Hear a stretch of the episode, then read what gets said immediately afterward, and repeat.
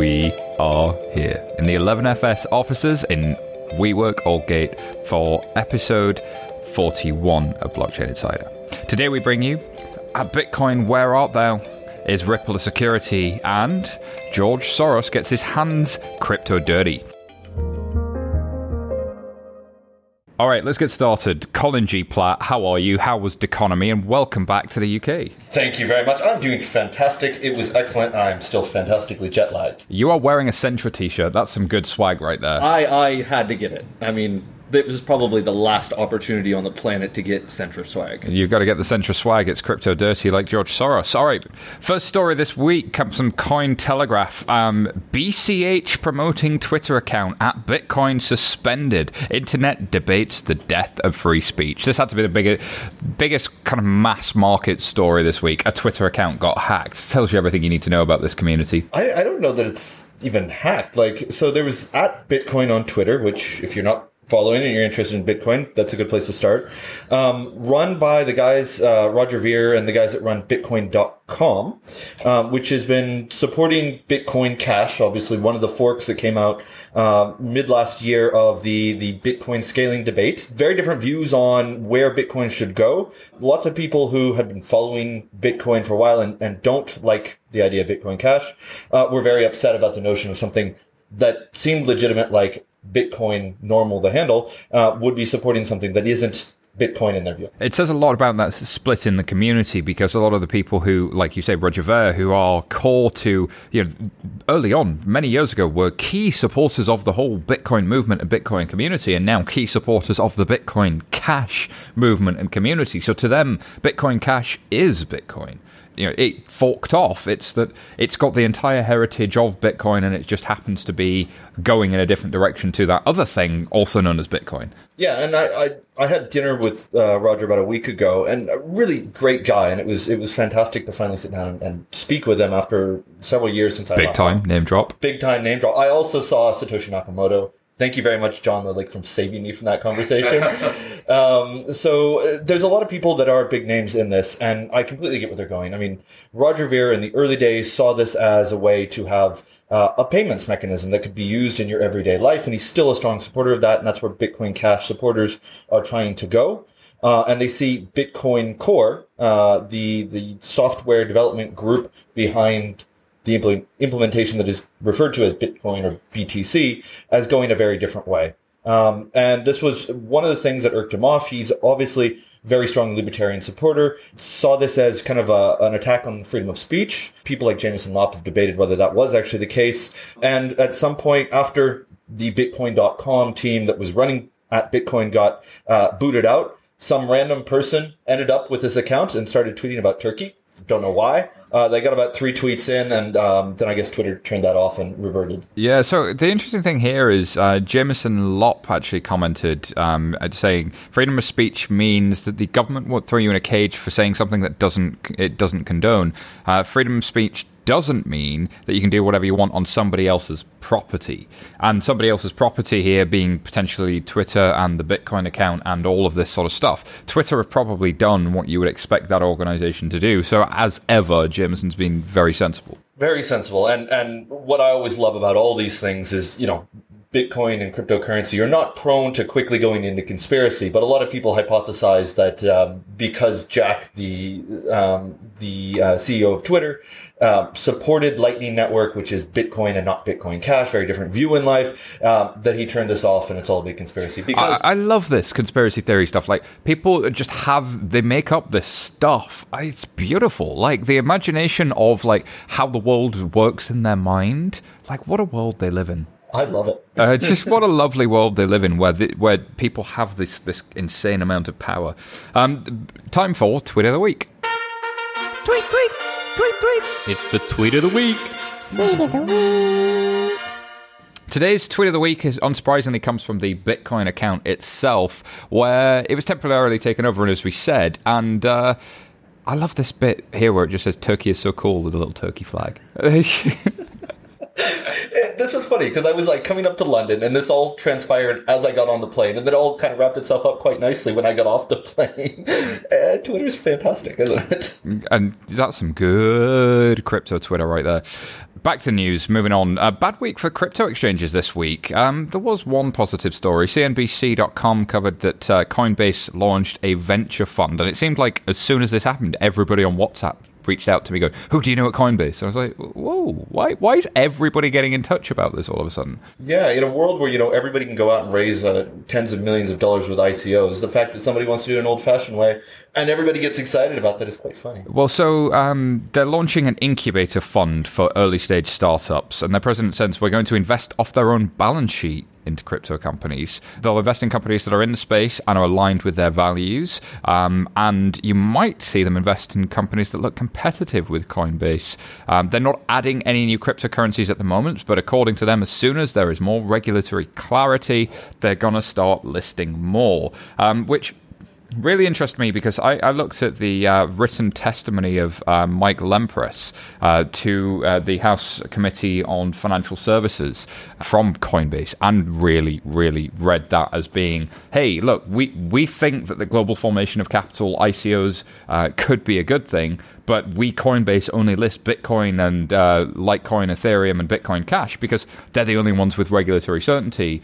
But also bear in mind, as we've said on the show a few times, SEC thinks it's a security, IRS thinks it's property, CFTC thinks it's a commodity. Like it's kind of all, and FinCEN thinks it's money. It's hard to do anything with this space. But this this kind of early stage venture fund, this idea that they may do more in the future, suggests that there's a real push towards how do you change that position and how do they start doing more for companies in the space what I really uh, take as a positive as well in this whole thing, I mean, we're talking about the coins and, and all that, but Coinbase is a company that has made actual revenues and not just had a token go up in value. In fact, they don't. Uh, the tokens that they cover go up and down in value, but they actually make money from customers. And that means they've got cash flow or cash sitting on their balance sheet, uh, and they want to do something productive with that cash. And that's it's great that they're not just uh, investing in buying other currencies. But I, I mean, if we go back uh, about a year, year and a half ago, Union Square Ventures came out with fat protocols versus skinny protocols, and and I and I know a few other people, and I think you as well, kind of critiqued this this way of looking at the world, where they said essentially all the money is going to be in the token itself, and there's no value on top of it. Coinbase is a multi-billion dollar company that isn't deriving it from the fat protocol, the coin. They're investing in other companies or they're looking to invest in other companies doing the same. So this is kind of that starting, there is value on top of this in offering services. And I think Fat Protocols was uh, looking at the world to say, right, yeah, as you say, the coin itself, the protocol itself, uh, historically never made a lot of money. HTTP doesn't make money. SMTP doesn't make money. Uh, the people that invent those protocols go on to be famous, but not billionaires or big companies. They're just free to the point of use. But the problem was now we have this world in which every protocol has a currency, so they're all competitive because it's commercially interesting. It means the protocol can't gain mass adoption because it's not free. So there's this crazy idea of well, it's free to access, but it costs money to access it. It's it's really strange. Actually, it's hampering adoption that people have these currencies attached to the protocols. The fat protocol may never take over the world. Or it's too fat. Um, all right. Uh, next story Coindesk.com. Uh, Japanese regulator suspends two crypto exchanges over KYC failings um, because of insufficient, insufficient procedures. Um, interesting. This one keeps coming up. I have a number of people ask me, uh, you know, how do we get bank accounts? How do we get bank accounts? It's like, sort out your KYC it's as simple as that. Like, really can't be hard. Our next story on news.bitcoin.com CEO of a Korean exchange Coinnest among four arrested for fraud. Ooh. You were in town at the time. I was in town. I had nothing to do with it, I promise. So, Coinnest is one of the smaller Korean exchanges. So, essentially, what the story describes is, is alleged is the founders were actually taking money and the cash that should have been in KRW were actually buying Bitcoin with their clients' money. So, you had Bitcoin on, on the left side and the right side of the balance balance sheet, which is fun.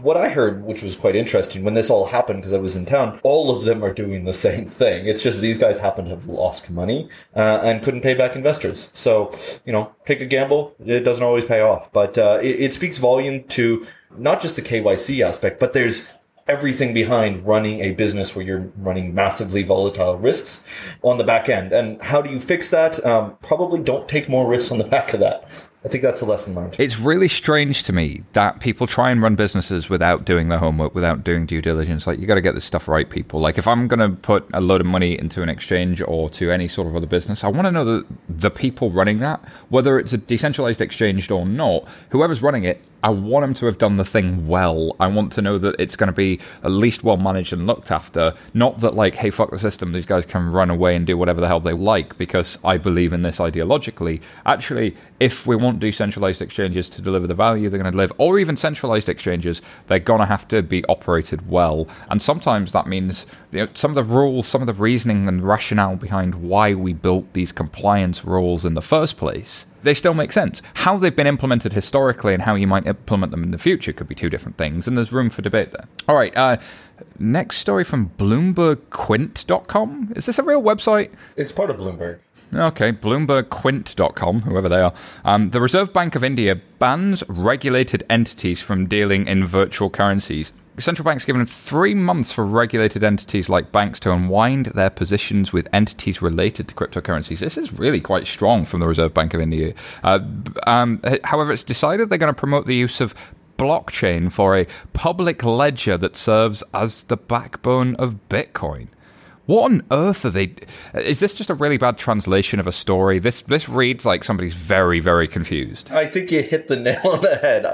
I mean, honestly, look, the, the problem is a lot of people are coming in and they're selling. You know, there's this great thing and you can do, and there's all these no controls and and blah blah blah blah blah. And by the way, Bitcoin's horrible. Um, and you know, we can debate all these factors, but when it really comes down to it, it's very hard for a country like India or like China or lots of the other countries that have been looking at this to say, on the one hand, we absolutely hate cryptocurrencies because they get around the rules. But on the other hand, we're going to learn everything we can about the system, but then we want to try to control it. It, it doesn't quite work that way.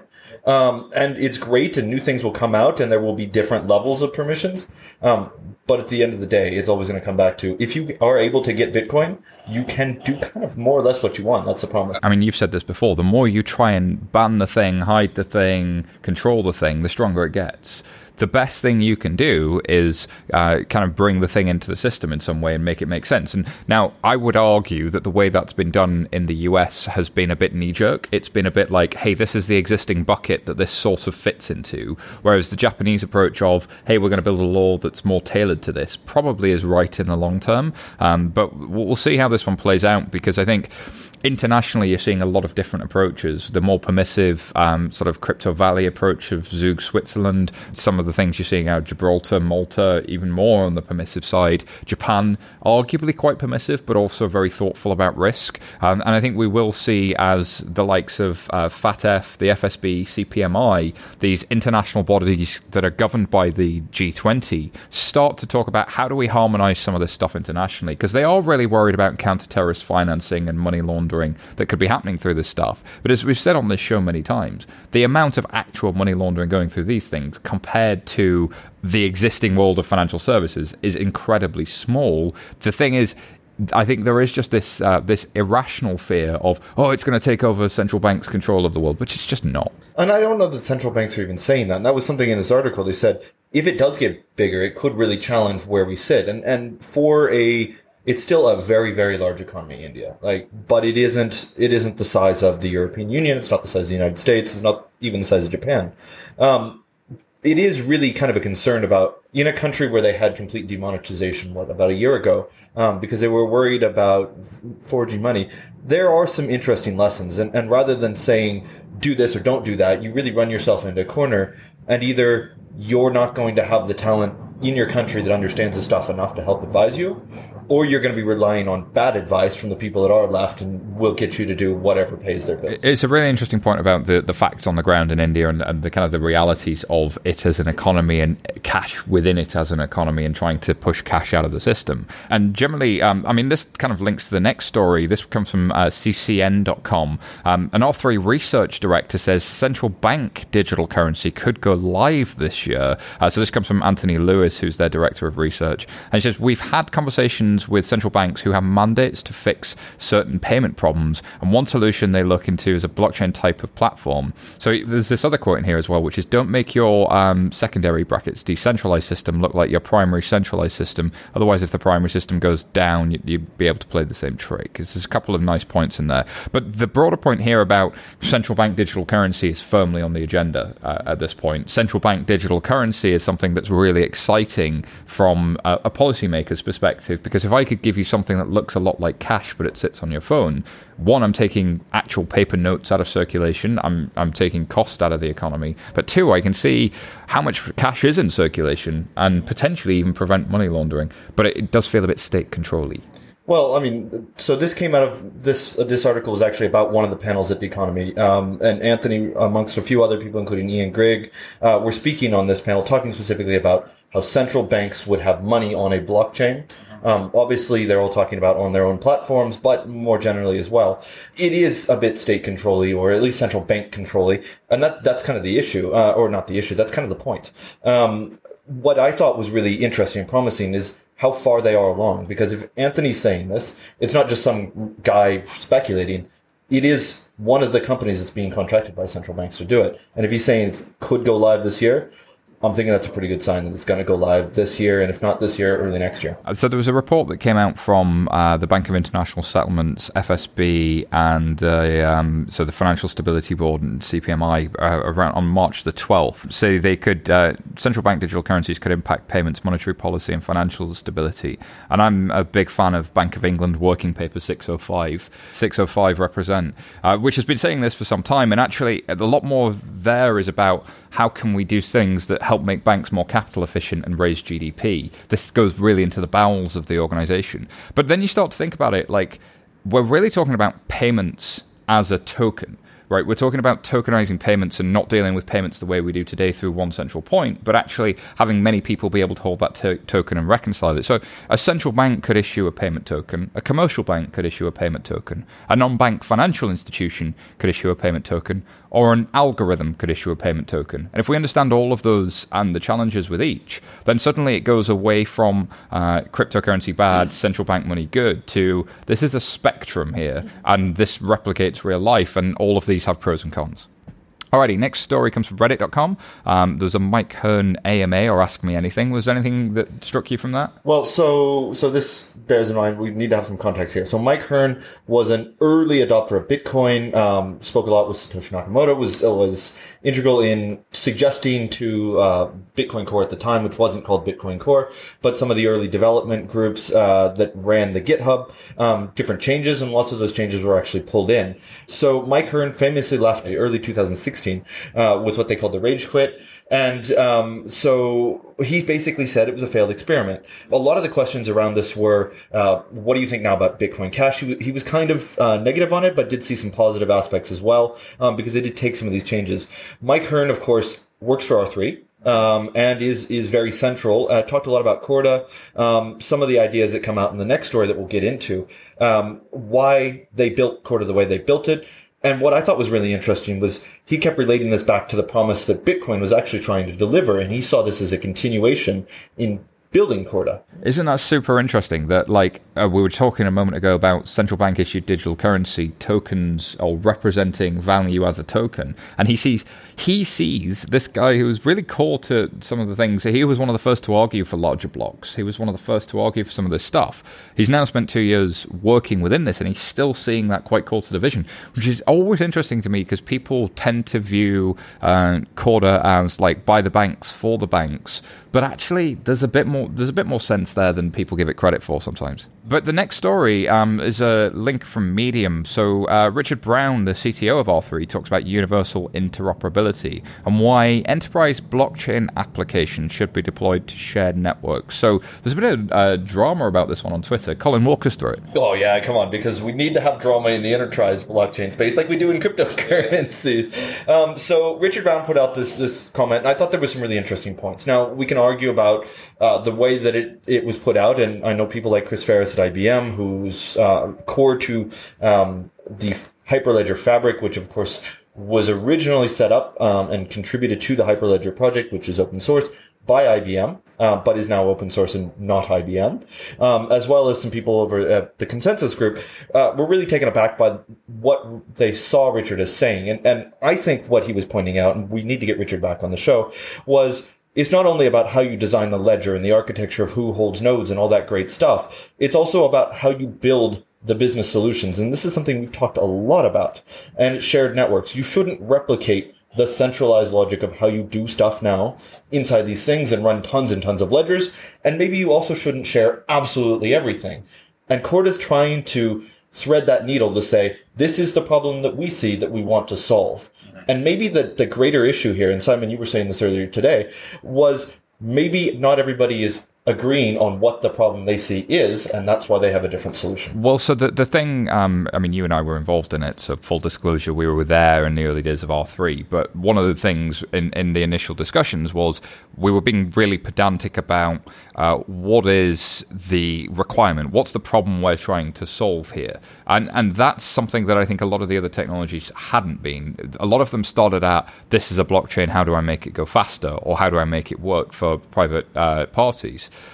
the R3 kind of comes at it from the other side, which is okay, let's understand everything that's going on in the blockchain space and let's look at all of the new ideas, but let's also look at all of the old ideas and everything else on the table, and let's figure out and be really close to what is the fundamental problem. And I think some of the fundamental problems is it's hard to move money globally, it's hard to represent money in many places at once, uh, especially in some complex financial agreements where you've got sort of 10 to 12 different parties who all need to be updating stuff based on a price movement that could be moving in real time.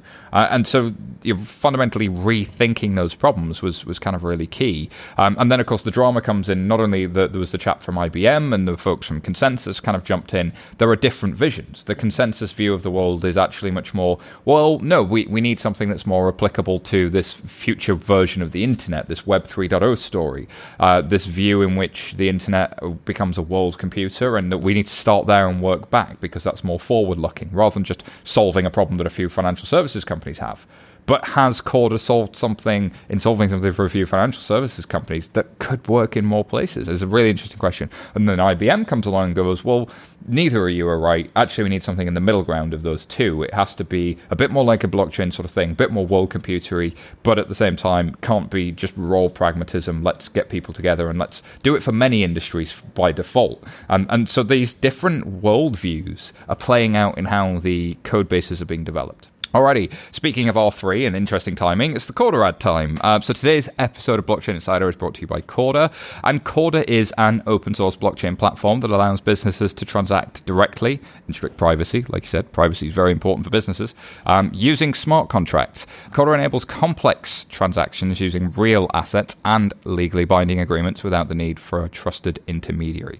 Corda is the result of a collaborative effort led by R3 and over 160 of the world's largest banks, and it's ready to build on today. The financial community is deploying Corda to manage their agreements and move assets globally. You can transform your business ecosystem with a platform selected by the world's largest institutions to build their future on. Go to corda.net to learn more.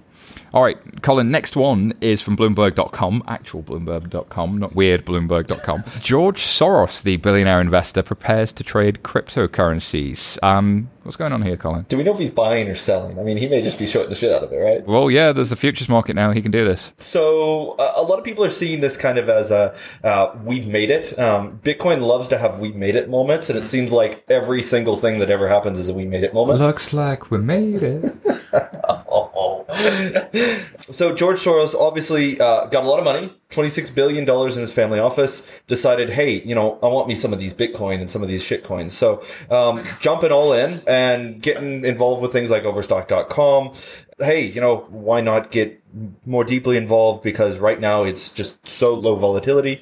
Uh, it's the time to be getting in. Maybe he just wanted to buy the dip. Yeah, no. So because it called cryptocurrencies a bubble in January, uh, this is really interesting. So there's a lot of people talking it down when it was at a high price. Only this is a conspiracy theory, Simon. Come on, George Soros is talking it down so he can get in. Yeah, or talking it down so that he can get in on the futures market. I mean, you just don't know what's going on here. Um, but also, um, the, you mentioned he's got a stake in Overstock, um, but actually, he's the third largest shareholder in Overstock. That's that's pretty significant. I mean, he must have heard the vision from uh, Patrick Byrne over there. I, look, But also, family offices are officers. It's not a person, right? So his family office sees some value in this space and are probably looking at that space more more broadly and, and starting to move in that direction as part of a portfolio. As um, we we saw the um, they're not the only ones. So from CryptoSlate, apparently the Rockefeller Rockefeller Rockefellers. the Rockefellers. There we go. Thank you, Colin. The Rockefeller family. God, that's hard to say.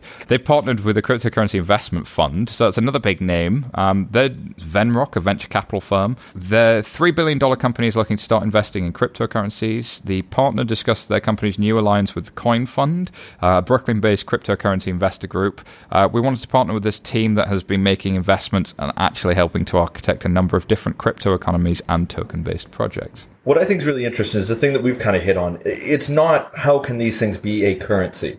It's how can these things be an asset.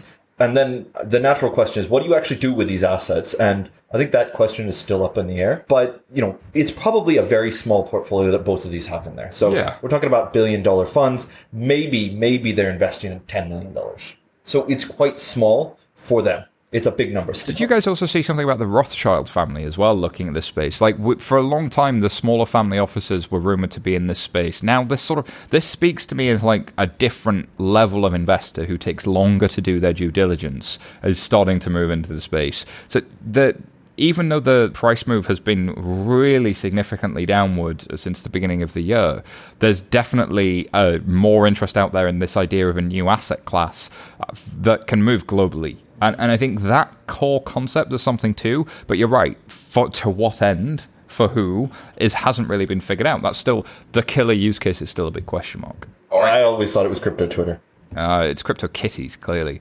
Um, all right, next story comes from CCN.com. Uh, the SEC have apparently quietly put Bitcoin ETF exchange traded funds proposals back on the table. They're back on the table, Colin. That seems like wishful thinking. Uh, yes, they they've talked about it. They put out some things, but basically they re- reiterated where they were. Um, the New York Stock Exchange has pushed back and, or sorry, the CBOE has pushed back and said, "We'd love if you took all this on a case by case basis." Essentially, what happened last time the SEC opined on this in mid 2017 was essentially the market structure is not ready yet. We don't have good solid exchanges that we can back these things with. And even the big exchanges we've seen coming in on the futures markets are kind of hacking around and using some of these unregulated exchanges. Maybe some of the things that we've been hearing about Coinbase uh, looking to become a broker dealer might give them some comfort, and we might be able to actually have this discussion, a real discussion around actually having Bit- Bitcoin ETFs. Now, the question I have is is that really a good product that adds value to people? Uh, Bitcoins are still pretty easy to get to if you're a retail individual.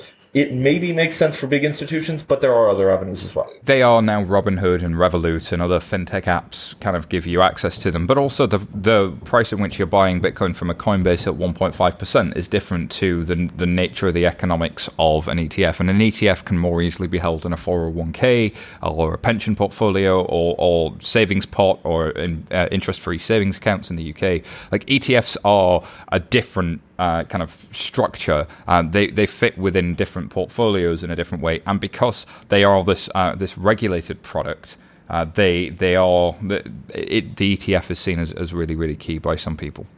All right, next story comes from uh, CryptoGlobe.com. Um, it's about Monero mitosis. So a hard fork has led to four new cryptocurrencies. Walk us through this one, Colin. You know, sometimes these coins get out there, they just want to outdo Bitcoin. So like, we're going to fork and not have one airdrop token. We're going to have four. So um, Monero is a cryptocurrency that is focused on privacy. It's one of the older coins. Um, got a lot of play last year when when the price started going to the moon. Uh, we started getting lots of comments from people that were focused on privacy because they saw this as really a central problem inside of Bitcoin. Um, one of the early use cases in Bitcoin was around uh, dark markets. Uh, the problem is very quickly we found out that law agencies could track Bitcoin payments. So the next thing was, you know, how do we get into Monero? How do we get into Zcash? How do we get into the one we'll talk about in a little bit? Uh, things like Verge and Dash and all these other proliferation of privacy-led coins.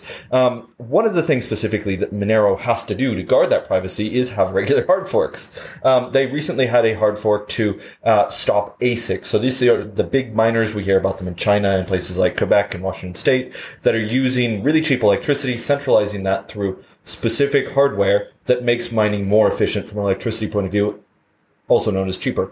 Um, So Monero uh, started to see ASICs come online. They wanted to fork away from this so that it would be more difficult to do it. And a lot of people disagreed with that. And they happen to be supported by miners and some of the exchanges. Uh, and boom, we have uh, Monero Dash Classic, Monero Space class, Classic, Monero Original, and Monero Zero now. So um, congratulations to all these new currencies.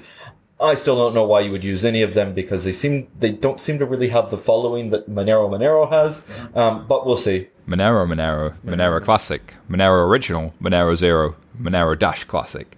You make a good point about the ASICs because this happened to Ethereum recently as well. We we see that um, enthusiasts start mining a cryptocurrency upon the original vision, and then eventually somebody comes along and figures out that I can build a dedicated chip that will make it far more profitable uh, if I have these chips, and so on, and you get a race to the bottom. Um, so, uh, and then there was the other story in Wired, I think we covered last week about um, Monero uh, isn't as as kind of invisible as people thought it was, and uh, law enforcement and uh, agencies and technology companies can now trace Monero. So it kind of has to do this. It kind of has to keep moving. Uh, but at the same time, I think this this game of uh, constant privacy coins for the sake of uh, use on dark markets is not necessarily um, going to be effective forever. Pr- coins that give you privacy that also allow something to be unlocked in the event of a court order, those sorts of things could become more more doable in the future. Um, it just seems to me like crypto might be uh,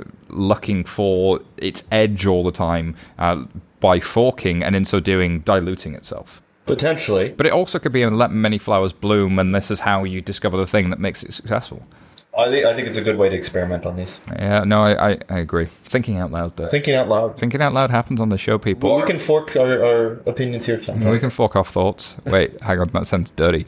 It's like crypto dirty. All right, next story from Bloomberg. Bloomberg has been busy on the crypto stories this week. Uh, Ripple has allegedly tried to buy its way onto major exchanges for cryptocurrency. The article reads. If XRP is classified as a security, it would be removed from the largely unregulated wild west of cryptocurrencies and become subject to requirements similar to those that govern assets like stock. So would the exchanges that offer it.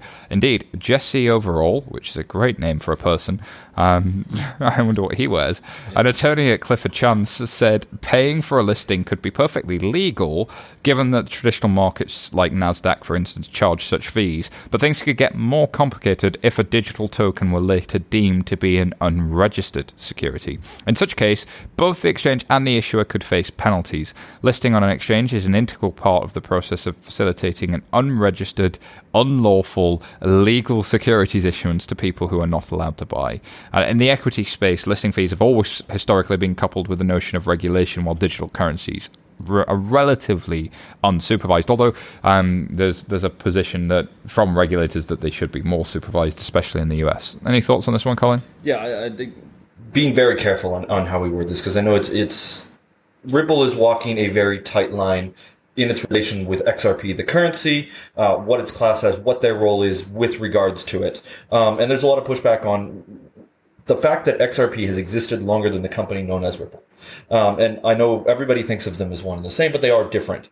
There are lots of arguments um, for and against the fact that it could be a security. What I think really kind of gets in the heart of this story is if these allegations are true, that Ripple, the company, is actively going out and um, proposing to companies like Gemini and Coinbase money to get XRP on that platform, you have to go back and question the assumptions of how tenuous is this link between them, or are they really, really actually supporting it? Now, Ripple has come out and said, and, and Brad Garlinghouse has come out and said, Ripple is supporting XRP. We want to support the markets of XRP. So you would think within that, it's perfectly within their rights that they would want to make something that is seen as very easy for retail and institutional money to get into these new assets as potentially helping some of the products they want to put out.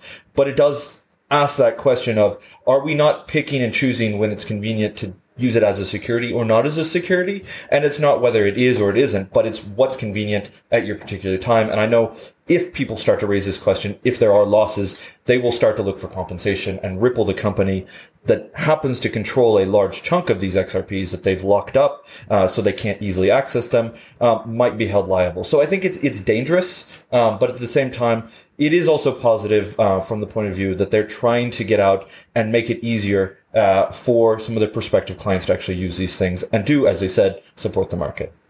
Indeed. Uh, relatively um, linked story from Coindesk.com here about XRP being a security, which has some of the same points that you made. We'll move on to the stories we didn't have time to cover.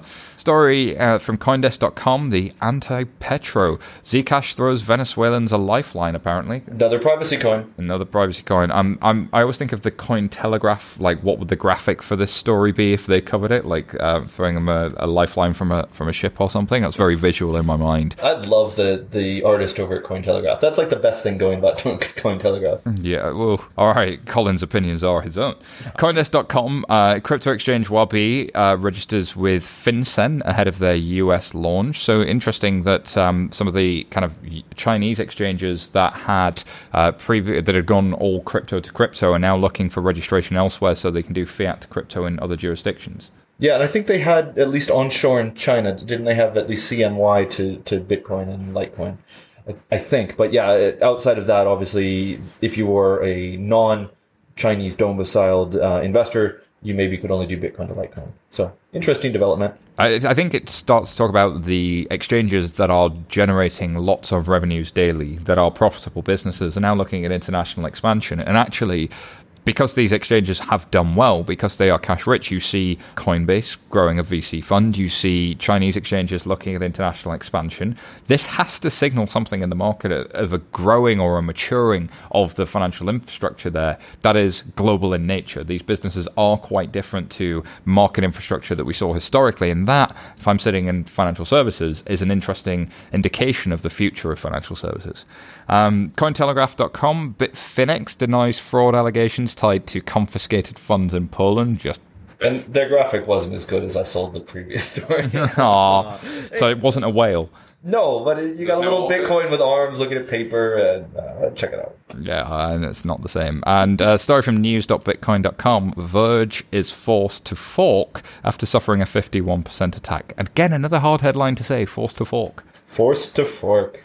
I, I, wish we had time to cover this because it really was an interesting story. Um, 51% attack for people that don't know, look it up, is when um, somebody in the. That's it, just leave it there. just, just look it up. Just look it up. Uh, Google it, as, as Craig Wright would say. Um, is, is when a single party or colluding parties are able to take over more than half the hashing power on a network and um, change the blocks as they see fit, which could be censorship. In some cases, if you have enough, it could be actually rolling things back. They also found another hack inside of Verge. what's interesting is I remember two, three years ago when everybody was talking about Bitcoin, they were going, oh, is it going to suffer one of those 51% attacks? Is that possible? And it was one of the first things people brought up. But, you know, like they always talk about the electricity now, or they talk about, oh, quantum computers, is that going to end Bitcoin? The 51% attack was the thing. And, and actually, that no- network got big enough to where it's not really an, a likely outcome that the 51% attack would happen in Bitcoin because of the economic incentives. But it actually happened in Verge. Yeah, uh, Verge is, is a, a, relatively small coin. It's number 20 with only, what, something like $1.25 billion. It's quite small.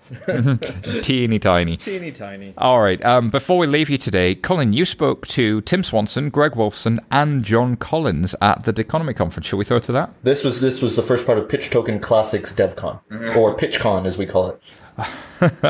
Over to that.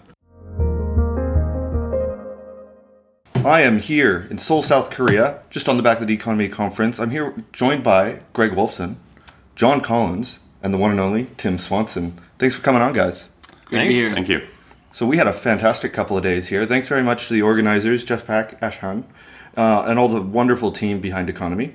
Uh, been a really interesting conference. Big drama. Um, started all out with Centra kind of getting permabanned by the SEC. And then actually at the conference, we saw them all here and there was some good swag. yeah. Some some memorialized swag. Yeah, memorialized swag, you know. Collectible. Def- definitely. It'll be on eBay soon. So. Yeah. well, guys, can you tell me a bit about um, first who you guys are? For those that don't know, um, what what you thought of the conference, your highlights, your lowlights, um, and some of the way low lights.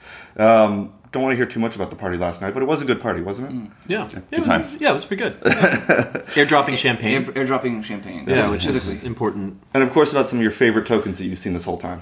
you mean like pitch token classic, obviously. Obviously, pitch token. Pitch classic. token is yeah.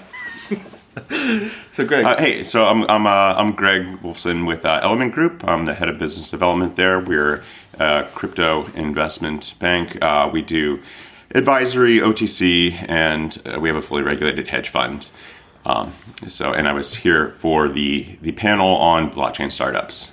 We're about 30 people split between Los Angeles and New York.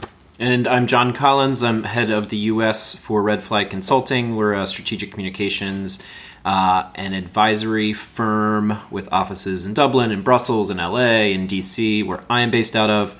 And I am former Coinbase, where I did policy work. And what panel are you on? Oh, and I was on the policy panel with Tim Swanson. Speak of the devil.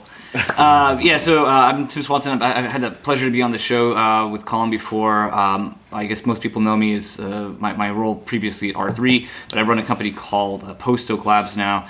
And um, a number of my clients are on enterprise side, but most of them are trying to do something as, as young tech startups with uh, with blockchains, and they almost always never need to use a blockchain. But you know, this world is uh, is a blockchain world, so it's, it's a it's a world in which we we need to understand. I'm mostly joking about all this stuff, but uh, bottom line is, I, came out here. I've known Jeff. Uh, we worked together uh, previously colleagues at, at R3, and um, he was putting on this this uh, little event. It turned out to be a really big event, and I had the pleasure to be on a panel with John. Um, didn't have a pa- uh, oh, oh, and Colin, you and I were on a panel too, very beginning of the day, uh, or uh, the first day. And Greg, you know, we just uh, we just say snarky things when we see each other. So no, it's, it's great to great to be here, and thanks for thanks for the invite, Colin. Yeah, and definitely a lot of zero knowledge snark the whole time, Zero solar snarks. yes. which, which is what we're all about. Um, so, guys, want to hear what was the drama first of all?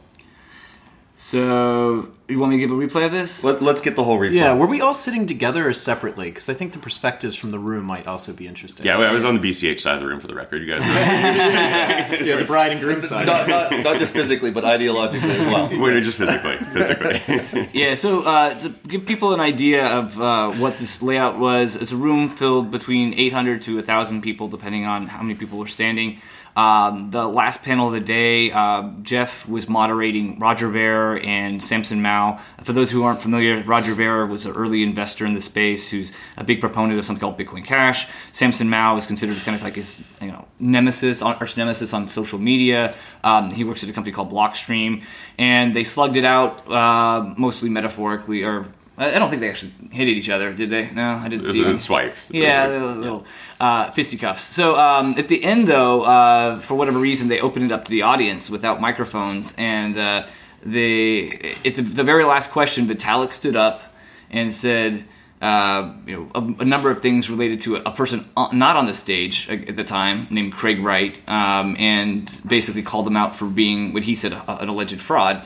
And So Craig Wright, Satoshi Nakamoto, had uh, given a speech and a presentation about his view for Bitcoin um, just previous to the panel. Um, and and there was some controversy because he was supposed to be on that panel, but Samson Mow refused to be on it, claiming that this guy is, is a fraud and fake and stuff like that. So he sat in the audience as well. Um, yeah, but bottom line is uh, it- Vitalik. Uh, it's, it's funny if you guys go to these events, people are like, oh, who's got questions? And then you have somebody stand up there and write, say a comment, right? So Vitalik's statement was actually a comment, and then asked a question at the very end, and there was lots of boos, hisses, and clapping depending on uh, what side of the debate you were on that. Uh, and then they hastily uh, closed down the the mic, and everyone was airlifted out. Yeah, but before that, Craig Wright was in. So, like, Vitalik is in the right side of the room, right? In the front. But then Craig Wright is on the left side. And so, after Vitalik does his thing, you hear the applause and hisses and all that stuff. Then you just hear Craig Wright sort of inaudibly yelling some kind of response, which I didn't hear. Yeah, he, he jumped up and said something to the effect that that um, that whatever Vitalik Vitalik's Vitalik's correction of Craig's presentation was incorrect. I mean, he was basically defending what he had already said and said that it was very simple and uh, didn't have time to explain it all. But it was all very all, all very dramatic, sort of bringing to a head all these conflicts that have been brewing in the space for a really long time. Um, and it, it kind of it kind of overshadowed everything else that was said because it, it was it was uh, just like Jerry Springer stuff. very much. And I think Joseph Poon, who's the creator of Plasma and Lightning, was also kind of over next to Vitalik and started screaming something at one point as well. Yeah, That's he, right. He, he said something to the effect like, "I'm the co-author of the Lightning paper, and I still have no idea what kind of babble was said by, by Craig." So uh, there's videos of it. I believe some people posted some gorilla photos or video or something like that. Yeah, we should definitely try to get some links in here for that because there, there was some interesting drama. But aside from the drama, which was good fun, um, what were some of the other things? Uh, maybe tell people a bit about what came out of your speeches, your panels, um, and some of the other things you liked during the, the two days here. Okay, so so I think what what came out of my panel and in related panels uh, was mostly related to to uh, ICOs, new token issuances, um, and the the general direction in, in which way things are going right now. Uh, you know, my my panel in particular, it seemed like. Uh, that that we reach a consensus that it's very much moving in a fully regulated direction. Basically, the bankers and lawyers are taking over everything, and um, and and th- that that space is is going to going to follow the marching orders of various government uh, regulatory agencies. So it's, it's going to was, we kind of see it evolving in that way over the, over the next year. Um, where it's it looks much more like traditional venture capital, much more like tradi- traditional markets. Uh, the sort of regulatory arbitrage is is that people have been playing, you know, running off to various jurisdictions is, is going to get squeezed uh, to a big extent, and when the real institutional money is uh, waiting there on the sidelines. But the, the, the, the major gating issues are that are that there's just uh, there, there's no regulations and no and no uh, no infrastructure around it. So that's what that's what's stopping it from coming in. But I guess the point the the, the, the long view is that uh, these these small jurisdictions, wherever you know in the in the Caribbean or off islands off of Europe or whatever, uh, you know those those will you know may prosper for some time, but their time is limited, and the, the real big markets will will exist in established spaces. That was the takeaway from my panel. And I'm, I'm curious in that, were you able to get into, or do you have another view on whether this affect the size of the raises? Because I know one of the really interesting things that people have talked about in ICOs is not just that they're kind of wildcat operations, but that the numbers are really, really big.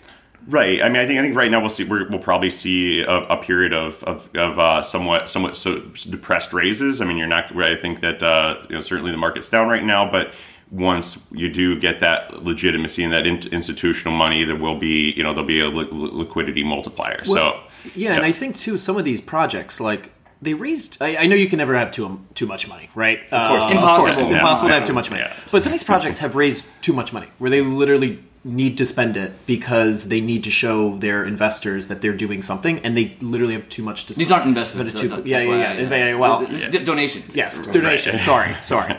Um, but they, they can't spend it fast enough. So Well, maybe I- that I- helps. I, I mean, I don't. I, I agree. I think that's especially for like kind of uh, kind of kind of smaller teams, especially more immature teams. I think that's, that's one of the things that we look at carefully is actually who you're giving money to and can, can they can they usefully uh, use it at all? You know, are they uh, or is this liquidity event something that's just going to fracture a team, which which indeed happens, especially with some of this the, the younger, more immature groups. Um, so you know, so that so I, I think all you know we, we you know re-regulation is good and, and it's just nat- a natural maturation of the market. It's nothing nothing to panic over. Yeah, and I mean, it was uh, my panel uh, was on the regulatory sort of schemes and. Um, You also gave a presentation. yeah, I, get, I gave a presentation. font. Yeah, I had massive font because you know if it's important if it's got 200 plus size font. And it, and it was a giant screen as well. So It was not only a was lot it of giant plus, screens, Yeah, but yeah. the letters were bigger than you. Yeah, they were bigger than me, which is which is pretty easy to do. So I'm you're not like a very two tall X. You're like a two X supporter. But no, my my uh, my presentation was mostly on sort of what's happening uh, on the political and regulatory spheres. You know, sort of internationally in the U.S. and Europe and Asia, and then talking a little bit about sort of what I think we might see as um, major activity drivers going forward. Um, probably in the next year. And really, it's around ICOs. It's around you know the decentralized web and, and sort of the um, the increase in, in those applications. You know, I think the BSA, the Bank Secrecy Act, and a lot of the AML KYC issues that um, pretty much have been settled. I think for the past few years, at least in the U.S.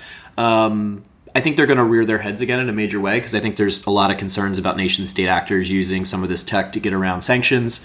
I think also there's a lot of concern about some of these platforms and projects that have perhaps not done the uh, due diligence and AML KYC they should have. And I think uh, I think that's actually going to play a major role in some of the discussions we'll have in the next few months. But uh, then we did a panel that was moderated by uh, the one and only Tim Swanson. Yeah, no, it, it was it was cool. Uh, I actually didn't even put together. Like Jeff actually is the one who put together the, the ideas and stuff like that, and I just kind of filled in the blank. Uh, so yeah, I had a, a great panel with Colin, and we, we it, just to give some perspective. Uh, the the night before, uh, we all had a speakers dinner, and uh, a funny guy who you guys should have on your show at some point, uh, Kirill Gurov. He was at the, the funny funny table, as it were, and you guys all came up with. Uh, term pitch token. Uh, this I think of, this was actually at lunch right before then because Yeah. we all got in pretty early and we all spent some time because there's not much around. So the- you're like pre pre pre sale, and I'm like, I got in at the pre-sale. Is that what you're saying? Yeah, Uh, the sorry. ideas. Oh Yeah. man, this is. All right. Well, anyways, the genesis is roughly uh, everyone trying to come up with the most zany idea for a token that sh- shouldn't exist but should. And it does. Uh, un- un- inadvertently, there is a pitch token. Yeah. So we first day, everyone's kind of making jokes about being an advisor to something that didn't exist. Then we Googled it that night and we found out someone had made it. And so. Uh, There's like a very active Telegram community for this fake and, idea. they, and they, actually, they actually did an ICO apparently like a month ago. And the price is going to pop after this podcast. so. Pump- pumper. So uh, I, I had the foresight of saying that we forked it to Pitchcoin, uh, Pitch Token Classic, uh, and obviously, obviously that's somebody's going to squat that domain at some stage. So uh, that was an ongoing gag. Um, as, yeah, as far as panels go, uh, we had a fun time. It was it was nice meeting Francis and uh, David on that panel, um, and then yeah, I, I ended up speaking during about GDPR, which I suppose. Uh, this is originally from Europe, so you guys may have a clientele who cares about that. But irrespective of what clientele you have, if, if they have customers in Europe, then GDPR obviously is something that could impact them.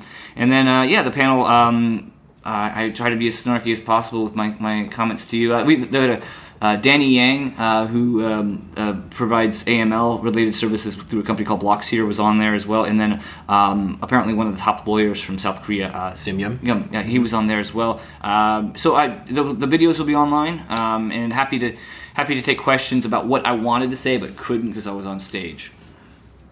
All right. Well, let's start there. No. Well, you know what was interesting about Sam's learning about the South Korean market because obviously, you know, sitting in the U.S., you know, you see a lot of incoming news about what the kimchi premium and just the, the retail investment that's gone into this space from, you know, normal people, right? Grandmothers and, and millennials and that sort of thing. So it was interesting to talk to him about what what drove that, and a lot of it seems like it's cultural. You know, in terms of especially millennials, this is a really tough economy for for young people to you know make a living in so they're always looking for you know investments that are going to make them quick cash or Well, I, I think I think you know, like like even above and beyond uh, cultural, I think there's just a, just a strong macro element to it. Um, you know, where you know the, where you know places like South Korea and Japan, they, they I mean, the, the economies have are not keeping the same sort of breakneck growth that they had in the past, and we're you know in a period of quantitative easing, and there's not a lot of uh, investments other than you know real estate and the stock market, and uh, you know gambling is basically uh, is, illegal in, in most forms uh, in, in South Korea, and uh, so so I, I think that that the uh, the new token market has fulfilled some, some some of that demand. So, being here in South Korea, there's a lot of interesting things that happen, and, and I'd love to delve a bit more into that and, and kind of what you guys have been seeing, the people you've been speaking to at the conference. And I know we were we were out in town yesterday and, and meeting some interesting people talking about tokens. Um, what are your overall impressions in, in how being in Seoul, and I know you guys did a bit of traveling around in Asia before, and, and John, you're, you're taking off later today to go uh, go out to Japan. How do you think that the average people thinking about these uh, may be different from, from back home, back in the United States for you guys, um, or what you've seen traveling around the world? Is there a different mentality? Do you think there's more optimism for it, less optimism, or is it not about that at all? At least where I've been, it seems it seems more more optimistic. Um, you know, I was I was uh, you know I was based in Shanghai for a number of years, and um, I was there during during uh, you know last last fall uh, when they, when they really began to, to shut down all the markets, and I was I was just there recently, and you know really surprised at how how vibrant it is, uh, at least in terms of uh, you know introducing a lot of different new technologies that seen as really uh, really hap- really still happening in a big way. Um, you know, I, before that, I was at to- Token 2049 in Hong Kong. Also, one of the one, one of the better better conferences I've been to. Uh, you know, it seems like the app the appetite there is great. Um, you know, I think the regulation in the states, um, and you know, maybe maybe someone else can speak to this uh, a with a bit more authority, but it. Uh, you know, I, I think it, it is it is extremely constraining um, as far as what you can do. I can understand consumer protections and that you know all finance in the states is considered a national security issue. Uh, you know, which is uh, you know not necessarily the best for financial innovation. Um, so I think that the, envi- the environment out here seems it seems you know people are cautiously optimistic, and I think uh, more or less I see uh, you know I see these regions or these these various uh, jurisdictions moving more towards the, the Japanese model. Uh, certainly, I think, or at least it's arguably true that Japan is currently the you know, the world leader for regulations. Yeah, and I think you know I was talking to some folks yesterday who are focused sort of on fintech more broadly uh, in country here in South Korea, and, And I think one of the things that they talked about is the government here is really struggling to figure out how to regulate this space. And so they're trying to coordinate maybe having some US regulators come talk to them and perhaps some Japanese regulators. Um, come talk to them because right now what's interesting about the way in which like AML KYC for instance is done with some of the exchanges in South Korea is that so if you're an exchange in the US you have a banking relationship it is not up to the bank to put in your AML KYC compliance program it's the exchanges uh, in South Korea, it's the bank that actually is responsible for that. So what they're doing is they're using the banks as the gatekeepers um, and the compliance officers basically for these exchanges, um, which they seem like they want to move to a more permanent solution. I mean, I'm of the mindset that clarity actually helps the industry. I think you know you saw that in Japan, you saw that in the U.S. I think it's been good, at least on the exchange side, and I think there's a multiplier that that companies are more valuable if there's regulatory clarity around them. Um, and frankly, I don't think Japan would have ever come as far as they did without GOX, which is an unfortunate um, truth, but I think it is the truth. Um, so yeah, it'll be interesting to see sort of how how they develop out. Yeah, so uh, much like uh, Greg, I spent a lot of time in Asia, so I've had a uh, not, only living out here but uh, traveling back and forth. And I was just in uh, in Tokyo and then Shanghai and Beijing. Um, yeah, uh, for whatever reason, FOMO still exists, uh, even though there's been quite a bit of crackdown on, on all the fronts from what you guys are saying. Um, there was, it seemed like there was fewer people at a couple of events I was at in, in China just before this week, uh, but it could just been the weather or something like that. It's unclear uh, if uh, obviously it's, it's banned to some extent, and exchanges are, are uh, spot exchanges are banned on the on the mainland. Uh, but uh, if you if you talk to any of these people raising funds for these different projects, Chinese still being pitched as investors, usually offshore or discreetly. Again, I'm not endorsing any of this. I'm just reflecting on what, what people were, were saying to me. Um, as far as the uh, the Korean market uh, as a whole, um, I mean we we've seen um, that uh, what you mentioned the kimchi premium kind of disappear, and you know, Sam was explaining some reasons why. Um, and um, again, we could talk about you know capital controls and stuff like that at some stage if you guys want. But uh, yeah, uh, overall, everyone seemed fairly uh, on the up, uh, upbeat compared to say uh, a number of months ago. There was actually just for people listening, there was a, a view, maybe even um, late November or something like that, that the, the, Korean market would be completely frozen out, like uh, like China. There was lots of rumors about, or not even rumors. There was actually like press releases that hey, we're going to ban this stuff. Uh, in fact, Jeff, who put this event on, I remember talking to him like in mid December or so, and he's like, Tim, I'm not even sure if like when we actually hold this event, if, there'll be a market here at all.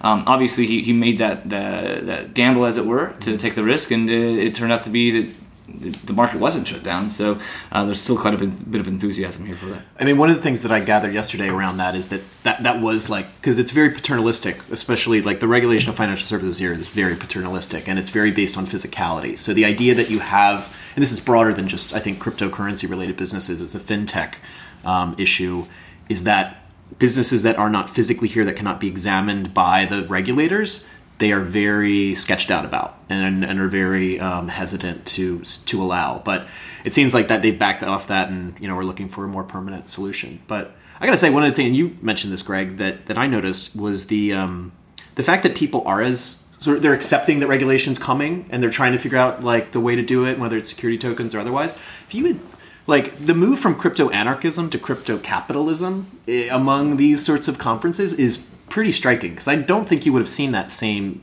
mindset even just like three or four years ago. Right. I mean, I think you, yeah, d- definitely was. Uh, I mean, we, we, st- we, still get you still get some doses of uh, you know this sort of crypto anarchism and this sort of like you know s- self-serving libertarianism that some people will throw out there. There was um, a, a, comment made about you know disallowing Bitcoin was killing babies or something to this effect. um, but you know, it, it yeah, I think that uh, you, you, know the you know fo- following the trend is you know you know I think uh, you know there's enough money that's been pouring into the space and enough innovation that's been occurring that's all been really positive and and, and uh, regulators uh, any good any regulator worth their salt uh, recognize that and try to try to try to create frameworks uh, that that that that, that facilitate that sort of innovation. Um, so you know, so I expect I expect some you know some interesting things coming out in the space. I look you know looking towards the next.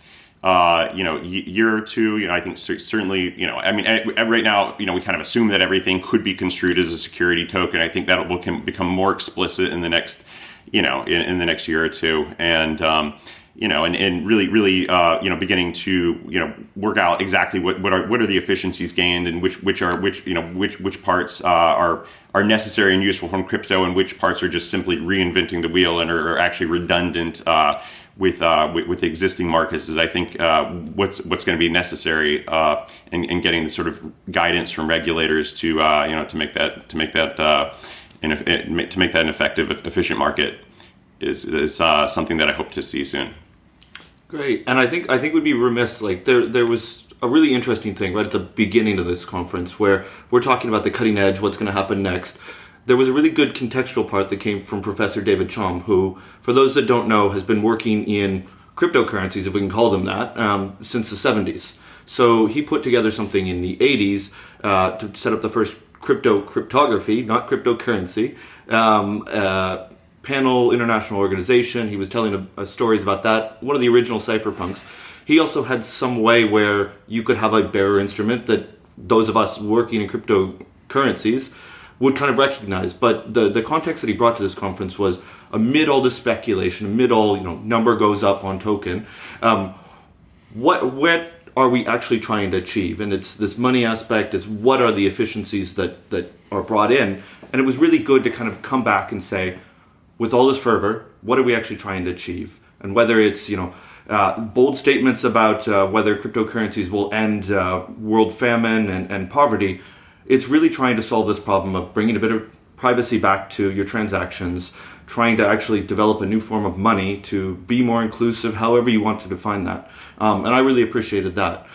Uh, the other thing that I, I, thought, and I'd love to hear your guys' opinions on, on, on this topic and, and on the next, was outside of what was going on on, on the panel. Um, there was a lot of discussion because I, I had always been under the impression, I don't know what you think about this, but Ethereum was always kind of lagging behind in the mindset in, in this part of the world. Um, obviously, there was a lot done in China. Obviously, there was a lot done um, by the Ethereum community, by, by companies related to it, including ConsenSys, um, amongst every other one. But Korea had felt a little bit behind. They had a very prominent role uh, during this conference weren't a lot of big announcements, um, but there did seem to be a lot of interest. I know I was sitting kind of towards the front when um, Aya, the new executive director, was there, and all of the press rushed up to take pictures of her and of Vitalik. What did you guys think about kind of the David Chaum and then the Ethereum, where we're going in the world, and this whole kind of juxtaposition of where we are. Well, yeah, um, I, my understanding from talking to David at the times I did, not I don't want to put words in his mouth, is he, he, he sounded both optimistic and pessimistic at the same time. He was optimistic that you know people are being clever with technology, but also the the trade off, the, the dual edged or the double edged sword that this technology clearly can be used for uh, malicious means, and uh, what's going to keep that in check. Um, and I didn't see that particularly answered by anybody, mm-hmm. uh, at least at this event. Um, I know that he had a chance to talk to Vitalik, but I don't know. I haven't you know d- debriefed either one what they thought about it all. Um, but yeah, the uh, Ethereum community, uh, just as an aside, uh, definitely had groupies. If you, you, whenever you saw Vitalik walk through, there was a whole flood of people uh, walking alongside him, trying to take photos and trying to just touch him and stuff like that. It was, it was pretty pretty funny. Um, so yeah, I, I, I can't say uh, you know how um, how actually maybe we should talk to Jeff uh, how how much penetration the Ethereum community has made versus these other cryptocurrencies out here. But yeah, the the David Chaum stuff, it would be great to have have him um, as, as a guest. I, am telling you guys to Thank bring you. him on. Yeah, I'm, I'm, taking notes here. yeah, I mean, I think it, I mean it seems like um, definitely. Um, you know, I mean, I think I think right now the the, the Korean token market's very subdued, um, and there are I mean there are some major pro- Ethereum based projects like like uh, like Icon that are that, that are uh, you know getting a lot of momentum here. Um, you know, I think that the you know the develop the, the, developer community is is very very large and enthusiastic for for some of the projects that that we're working on. We you know this is definitely one of the places that we uh, bring them to to get new developers and, and, and gain traction. Um, you know, there's a, certainly a lot of lot of engineering talent out here, and and I think that you know, and I, I think that you know, Bitcoin. I mean, we, we all know that it it uh, has limited, you know, quite limited functionality, and I think you know remittances and and, so forth were were uh, a big part of what was uh, driving demand uh, before. But I think that inventing really you know re- really clever. Um, really really clever applications is is is the next phase, and and I can see that people are uh, much more focused on that uh, than in the past. It's it's you know it's less the the, the freewheeling casino and and and more about in, innovation. So you know so so coming to this place for you know for uh, he, here in other parts of Asia to uh, to, to introduce new technologies and uh, get you know get developers uh, you know cracking on, on various platforms is uh, you know that's a, that's a high priority for us now. Yeah, I mean, I've never been super involved in the Ethereum community, uh, and so this was one of the first times that I actually kind of witnessed up close over extended period of time, sort of that whole thing with Vitalik. and- John's and wearing all a, a Ethereum hat and Ethereum Yeah, shirt right yeah. now, and he's, he's turned into a big big shill at this stage. We made a big it's all, it's all ascension. kind of Yeah, related. You literally can't get him stop talking about Ethereum. I took off my my Sentra hat, um, but the uh, so so that was interesting to witness. But and, and it was clear, it's very clear there's not a lack of capital, and it's very clear there's not a lack of good intentions, and it does seem obviously that there are a number of structures being set up around that community, whether it's ConsenSys or the foundation or the alliance or you know whatever else is is kind of being built around that.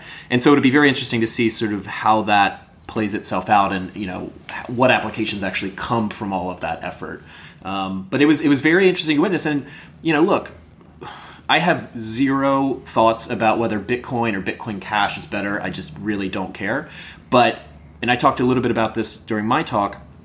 The governance thing in Bitcoin is a problem, and the community issues that that Bitcoin has, you know, continue to be a problem. So, especially if you're talking about, you know, making sort of this open financial system in whatever way that means to you, you know, Ethereum, for for the shortcomings that it certainly does have, I think, has a really good, at least centralized governance process, right? Like you have like this group of people and they seem to be positive and like be aligned on the same things where you know the bitcoin crowd tends to be a little more maybe in that classic kind of crypto anarchist uh, you know sort of uh, uh, phase that we talked about earlier so that that's very interesting to witness just like the differences between those two communities because one seems super positive super aligned and you know well intentioned um, and then the Bitcoin community just can't seem to stop fighting with each other. And I think that some some of that goes back to what Tim was saying, as far as you know, uh, Vitalik's following, and, and a few of the a few of the other uh, the new other currencies like you know like Zcash and so forth. They, they have they have a governance structure and a figurehead and and someone to sort of set the tone. Uh, you know, as whereas you know you you have this um, you know you know this this non governance model in, in, in Bitcoin where no one is responsible for anything, and you don't really have a a crowd ethos except to sort of like uh, uh, slug it out. Um, you know, as uh, you know, you know, Roger and Samson did, uh, as, uh, as we you know, as we mentioned in the opening comments. Um, you know, but just for, further to to uh, the development of the space, this is, uh, in, um, you know, I, I it, you know, I this, I look at it like this. Um, you know, blockchain would probably be a technology that was in a laboratory somewhere if it weren't about money. The fact that people are actually incentivized to do it is something that's brought it out of the lab uh, really quickly, and so it's it's, it's developing it, it's it's developing very rapidly on that basis. Just because it you know, it, you know money attract uh, attracts people, it attracts corporations. And uh, so, you know, we'll see how many more years we can say that it's still early days, but you know, it is it is still very early days. So, you know, um, so as far as you know, which applications are actually out there in the wild and doing innovative things and creative new incentive models, um, you know, the, that those are you know th- they're out there and there's a lot of proposals for that, but they're very much in their in, in the na- their nascent phases. Um, you know, so so when we actually when we'll actually see uh, you know sort of like you know killer apps beyond crypto kitties, I think we're, that that's sort of open to. Uh, open to interpretation, um, but it, but it is mov- but it is moving quickly, and and, and uh, you know, so I so I would expect something is something above and beyond crypto kitties certainly within the next year. Definitely. Well, guys, thank you very much for coming on. Um, can you tell us, tell everybody listening where they can find out a bit more about you? Uh, sure, we are uh, ele- elementgroup.com. And on Twitter? Uh, Element Group. Nice, easy. Uh, this is redflag.com, and then follow me on Twitter, John Collins. Um, yeah, it's, it's pitchtokenclassic.com. No, I'm kidding. Uh, actually, probably somebody's going to squat that and make a lot of money. We should Uh, probably buy that before this comes we, we out. should Yeah. definitely buy it before it comes out. Um, so uh, my website's ofnumbers.com. Um, my company's Post Oak Labs, and you could follow me on Twitter at ofnumbers as well. Great. Thank you very much. Thank you. Thank you. Alrighty, thanks very much to Tim, Greg, and John. And of course, thank you, GSAS himself, Colin G. Platt. Where can people find out more about you? On, on the Twitter at Colin G Platt, unless that gets taken over, and then find me at, at Bitcoin. Uh, yeah, oh, also, wait, why don't you own a Twitter handle for Fields yet? At Colin G. Platt near a field, at Colin G. Platt GSAS. Like, we. Because Petrit squatted them all. Ah, okay, right. Let's let's make those a thing. Um, and I have to thank the production team here at 11FS, Laura, our, our producer, Laura Watkins, um, Terence, our, our editor, and our assistant producer, Petra, who managed to uh, get through the show notes unbelievably with not a minute to spare. Kudos to you, sir. As a reminder, 11FS is the company that brings you this podcast. We're a challenger uh, agency and consultancy who help you or anybody with a challenge in blockchain to achieve more. If you want to understand how you're going to get this stuff live, if you're going to commercialize a bro- blockchain project, or where regulators' heads are at, maybe, um, just uh, or even have a speaker for your next event, we hope you're going to get in touch um, at 11fs.com. Uh, and thank you uh, if you're just listening. If you like what we do, uh, please reach out at BChain Insider um, or um, podcasts at 11fs.com. And if you like what we do, leave us a review on iTunes. Those reviews really, really help us. Spread the word. Tell all your friends and colleagues to listen to. We'll have more Blockchain Insider next week. Goodbye. But without you. But without me, no, I'll be gone forever. Yes, I am going traveling next week. You'll be in the good, good hands of Colin and many, many others. Goodbye.